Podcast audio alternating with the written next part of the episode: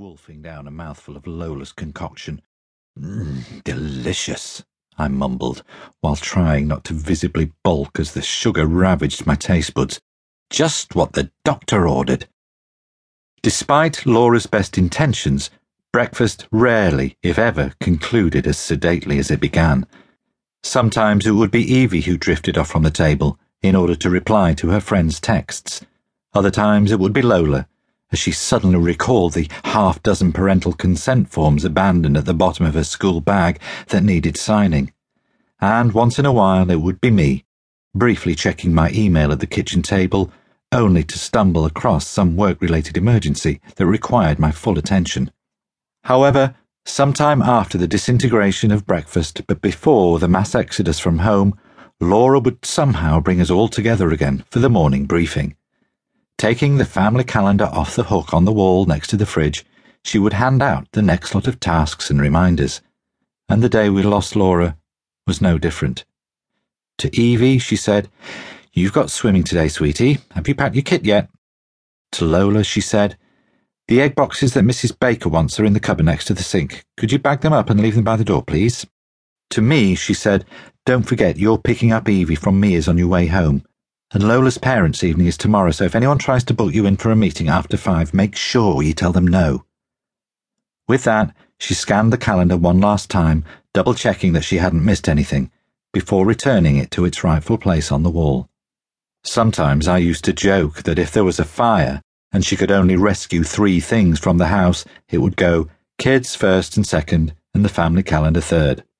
Owning it, adding to it, and reflecting on it seemed to bring Laura a peace that nothing else could. Because while there were things to dread about it, tax returns, dental appointments, and MOTs, there was also a lot to look forward to holidays, theatre trips, and birthdays. And above all, there was order. In a world where all manner of random events could occur, from homegrown terrorists blowing up buses to train crashes caused by signalling errors, it helped us to believe that no disaster could ever overtake us, because we knew exactly what the future looked like. We could hold it in our hands. Besides always eating breakfast together, the other golden rule of the Hope household was this no one was ever allowed to leave home without first saying a proper goodbye. Not Evie distracted by a phone call, or Lola lost in a daydream, or me fielding a text. Everybody said goodbye without exception, and as, more often than not, I was the first to leave, it was always me who got my goodbyes in first. On that day, I got a big wet kiss from Lola, the offer of a forehead against which to place my lips from Evie, and then, finally, a big old fashioned smooch from Laura. Back usual time? Should be. I can't remember. Are you at uni today? No, but I've got a deadline looming. Need me to pick up anything for dinner? A nice Shiraz wouldn't go amiss. Hmm, like that, is it? Not looking forward to today, then? She leaned and pressed her lips against my cheek. Put it this way, she said. I'll be glad when it's over.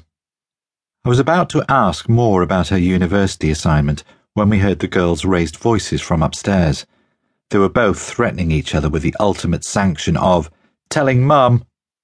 I put down my bag ready to go upstairs and give them both a good talking to, but Laura stopped me.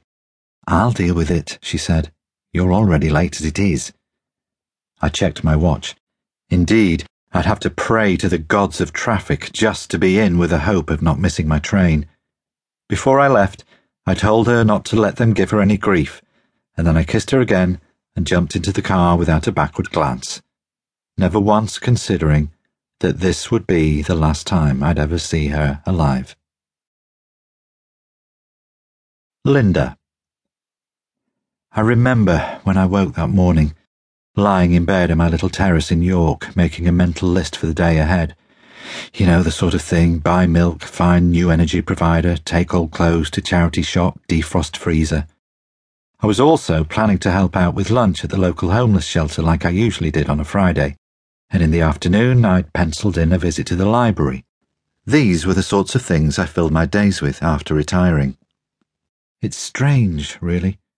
I genuinely thought it was going to be just another day, another day of filling time.